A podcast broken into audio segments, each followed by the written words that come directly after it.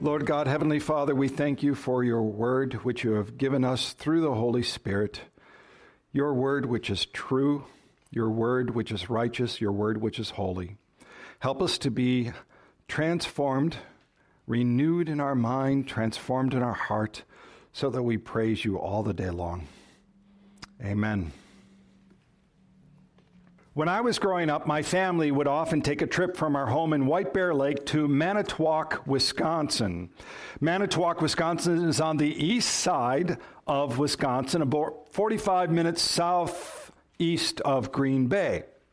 Now, the trip from our home in White Bear Lake to Manitowoc was about five plus hours.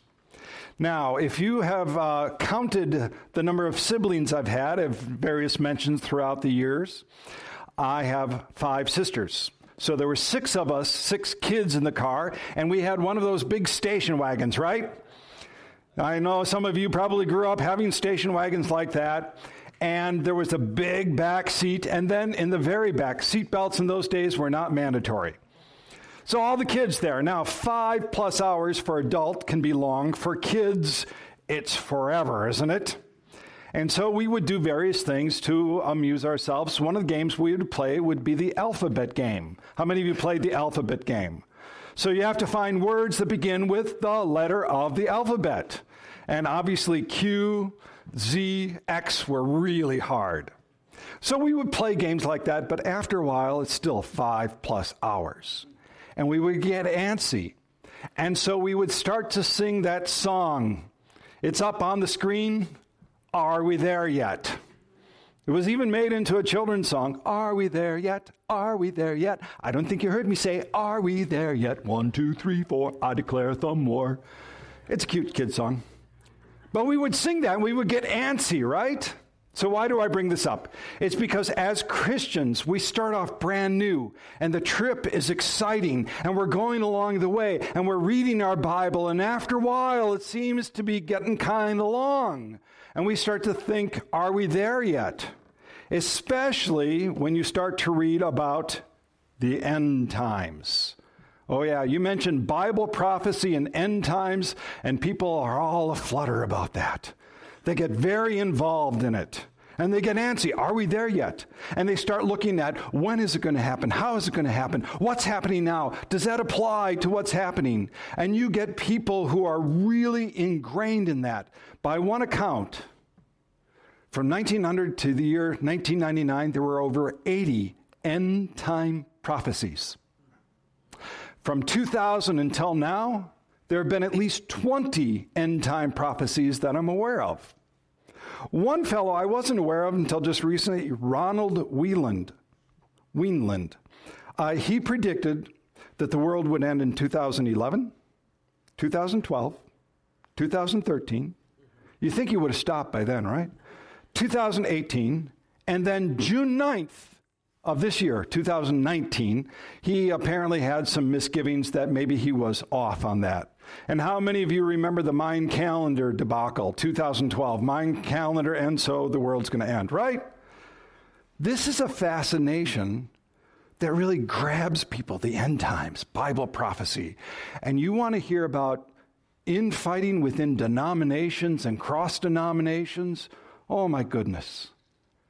And you know, I start to both inwardly and outwardly just sigh when people start fighting about the exact date, how things are applying right now, because I think they've missed the point.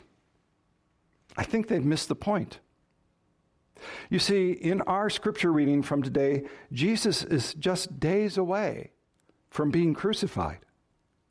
So he is preparing his disciples and I think the point is this his words were to prepare, encourage, and motivate us to live faithfully in the face of trials.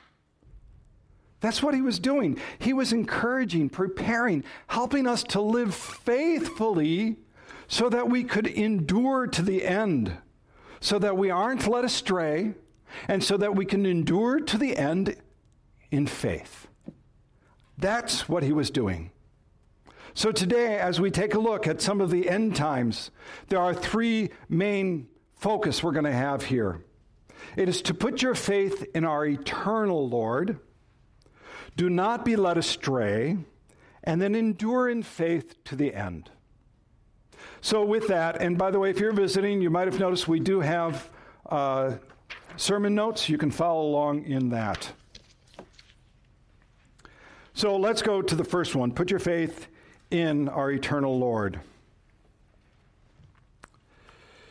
Matthew chapter 24, starting with verse 1. Jesus left the temple and was going away when his disciples came to point out to him the buildings of the temple. But he answered them, You see all these, do you not? Truly I say to you, there will not be left one stone upon another that will not be thrown down. Because this event is recorded not only in Matthew, but Mark and Luke, we can do some uh, cross referencing, actually, quite a bit of cross referencing. One of the things that we find is that the disciples in Mark said this. He said, They said, Look, teacher, what wonderful stones and what wonderful buildings. Now, if you were in Jerusalem and you were at the temple, it is awe inspiring. Even what is left over still inspires awe. But in the day when it was there, it was a magnificent building. And it's hard for you and I to actually comprehend the magnificence of the temple. So I looked at least for a modern day comparison, and here's what I found St. Peter's Basilica in Rome. It took over 120 years to build. It is the largest single church in the world, and it holds magnificent works of art. Michelangelo's Pieta the soaring dome, Michelangelo's soaring dome, and also Bernini's 95 foot high canopy over the Pope, where the Pope sits. I mean, these are inspiring, right? You can take a look at these works of arts and this, this magnificent building. And it's as if you are on a tour with Jesus and you're in the basilica and you say, Isn't this magnificent? And Jesus says, yeah, all of this is going to be gone. It's going to be destroyed to rubble. I mean, that would be quite a shock, wouldn't it? It would be quite a shock. What Jesus is saying here is that nothing that man has ever built will last. There's nothing permanent here on earth. A couple of weeks ago, talked about Ecclesiastes, and behold, all was vanity, a striving after the wind. See, you and I get very enamored of a lot of the things that we have here on earth and how wonderful this is, and we collect a lot of stuff. And yet, none of it's of eternal significance. I mean, the, even our lives, if you take a look, if you could do a spectrum of eternity, your life actually wouldn't even be a speck on that spectrum. But we get so enamored of what's here and now.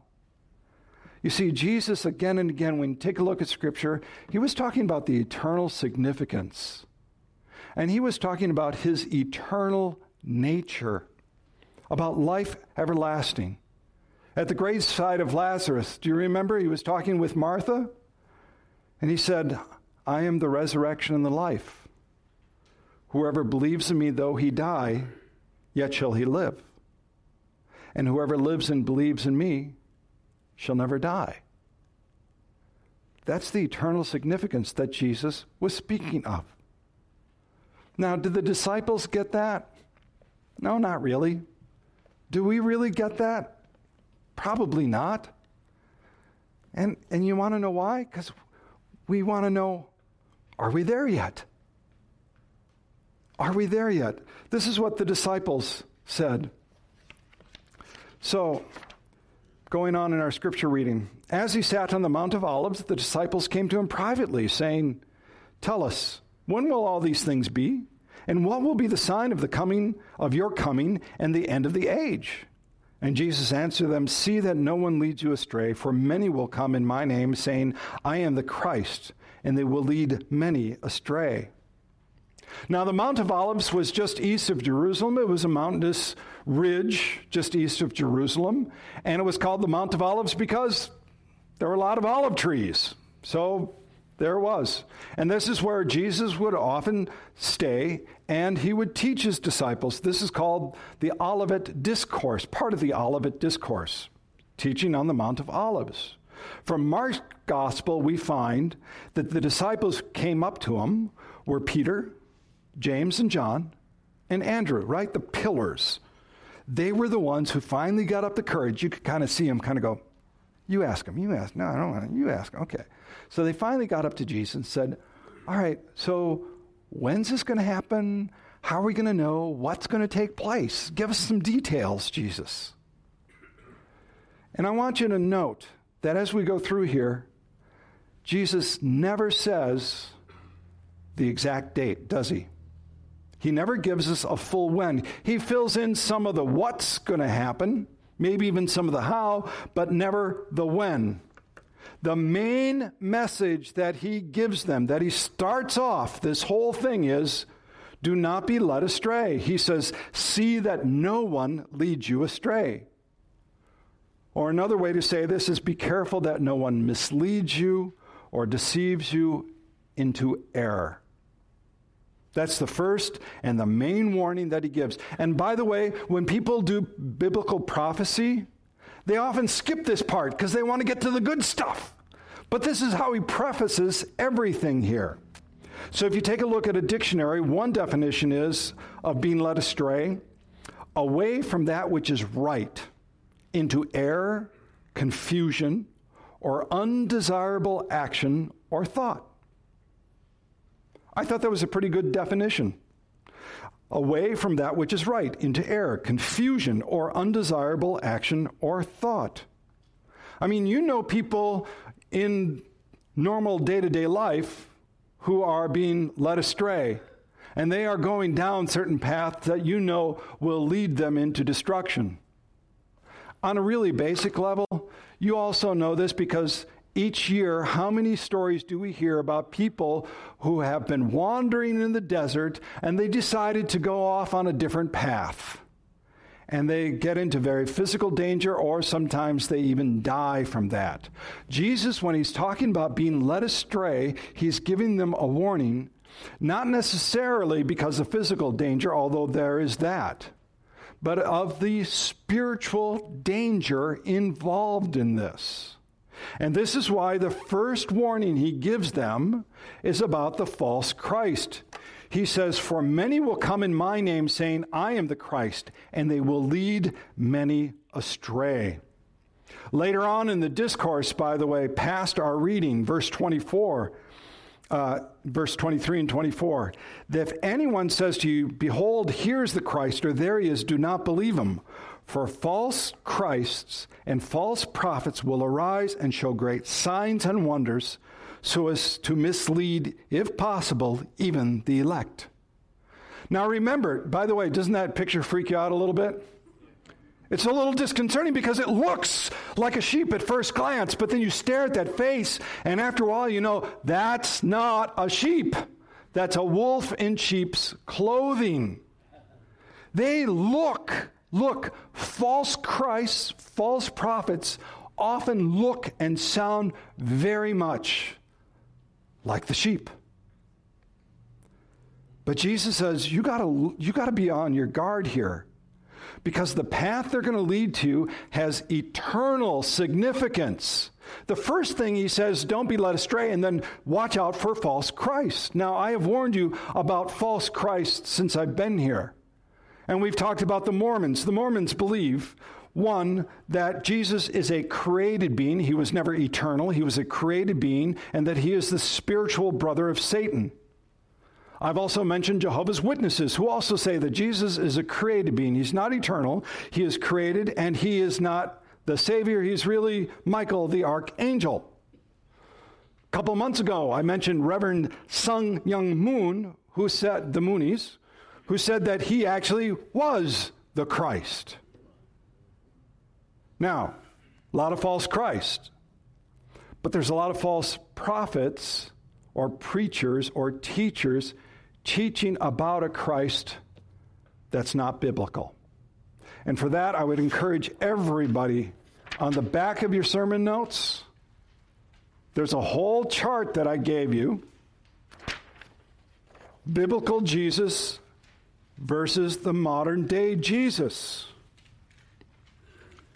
Biblical Jesus, born as God Almighty in the flesh. O come, O come, Emmanuel, right? God with us. Modern day Jesus, Jesus was just a good teacher, uh, born as a man, and then the disciples promoted him to deity. I'm not going to go through everything here on the list, but I would encourage you. Are, do you know the biblical Jesus versus the false teaching, the modern day teaching of Jesus? The modern day teaching of Jesus, by the way, doesn't ask anything of you, doesn't say that anything is sin. Everybody just goes to heaven automatically. All of these are nice, but they aren't biblical. If you see or hear a teacher who's teaching something different, can you see that they're a wolf in sheep's clothing? And the only way you can do that is to know Scripture. Look, the disciples, after Jesus had been ascended into heaven, the disciples, the apostles, had to deal with this again and again. Paul wrote in 2 Corinthians chapter 11 starting in verse 13, "For such men are false apostles, deceitful workmen, disguising themselves as apostles of Christ, and no wonder. For even Satan disguises himself as an angel of light. So it is no surprise if his servants also disguise themselves as servants of righteousness. Their end will correspond to their deeds. Again and again, we have to hold up the teaching of false Christs, false prophets, false teachers against what Jesus said. Jesus said, by the way, heaven and earth will pass away, but what will not pass away? His words. His words will never pass away. So what we have in Scripture never passes away. So that's first and foremost. Be aware of false Christ because it has eternal significance. Then he also talked about birth pains. So I'm going to start with verse 4 here. And Jesus answered them, saying, See that no one leads you astray, for many will come in my name, saying, I am the Christ, and they will be, lead many astray. Verse 6 now. And you will hear of wars and rumors of wars. See that you are not alarmed, for this must take place, but the end is not yet. For nation will rise against nation, and kingdom against kingdom, and there will be famines and earthquakes in various places. And all of these are but the beginning of birth pains. Then they will deliver you up to tribulation and put you to death, and you will be hated by all nations for my name's sake. So, this is what Jesus is warning them about. So, when you take a look at this, you see the warnings. False Christ, we've talked about that. Then rumors of war, nations rising against nations, famines, earthquakes, deliver saints to death. Now, two things about this. One, was Jesus just talking about what was going to happen in 70 AD when the temple was destroyed? Was that the prophecy he was giving, or was it something else? Was it about also the end times and ultimately his second coming? When the answer is yes, I believe it is both. Because when you take a look at prophecies, prophecies also have a near future, or can have a near future effect and a distant future effect. So I think this applies to the temple, and I also think firmly that applies to the second coming. So why do I say that? Revelation chapter 6. So, if you were here this summer and you were here for part of a glimpse of heaven, we did Revelation chapter 4 and then 5. Chapter 4 was about the throne of God. Chapter 5 was about the Lamb of God. And do you remember what the Lamb of God received from the Father? It was a scroll. God's will and judgment on creation. And it was only the Lamb of God who was worthy to unseal the seals of the scroll, to break them open. And in chapter 6, that's what happens. So, what was the opening of each seal? Well, the first seal is actually the hardest to discern. There's a lot of conversation. Is the Antichrist, it is Is it Jesus himself or the other? I mean, some people have also said it's a military general. Some people it's the Word of God as the gospel. I've listened, I've read all of the different arguments. They go in depth. They're actually get hard to discern. If I were going to lean one way, because of the nature of the seals and what's going on, I would say that it was actually the Antichrist that is coming. That's the hardest one. The others are actually pretty simple. The next one is war. The second seal is a bright red horse. That's the horse of war. This third seal is a black horse. And the black horse, the rider has scales on it. Talks about measuring out grain. And the grain that you could get a quart of wheat would be worth a full day's wage. This would have you starve. So this is famine. The next seal, pale horse. The pale horse is death. The next seal, the fifth seal, are the faithful that have been slain, the saints. And the sixth seal then are earthquakes. That's what chapter 6 of Revelation says. So let's compare the two. If you take a look at that, you see the combination of what Jesus says in Matthew 24 and then what is spoken of in Revelation chapter 6. And they don't all line up in actual order, but everything's there, right? So, this is why I believe that Jesus was not only giving the prophecy of what was going to happen in 70 AD, but also of the end times, of his second coming. And there is no question about it. But he says that's the beginning of the birth pains. Look, all of the women here who have given birth, you know that sometimes there are false labor contractions. You kind of go, this is it? No.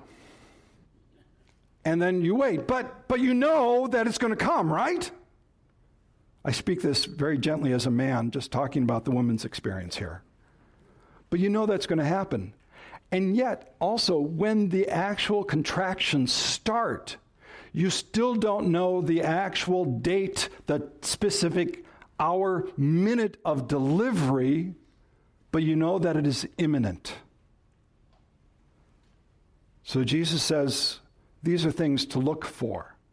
You still aren't going to know the exact hour, but it is imminent. And you know what? When you take a look at stuff that's going on in the world, things that are happening, it's really easy to get alarmed, isn't it? I mean, it is. It's easy to get alarmed. And Jesus is saying, really, the only way you can carry through on this is to have the eternal significance of who I am. On Christ the solid rock I stand, right? We're going to actually sing that at the very end, the closing song. On Christ the solid rock I stand, all other ground is what? Sinking sand. You and I, brothers and sisters in Christ Jesus, must continue to stand on Christ Jesus, the solid rock. Otherwise, we will fall away. So put your hope in our eternal Lord. Do not be led astray and endure in faith to the end. Verse 10 And then many will fall away and betray one another and hate one another. And many false prophets will arise and lead many astray. And because of lawlessness will be increased, the love of many will grow cold.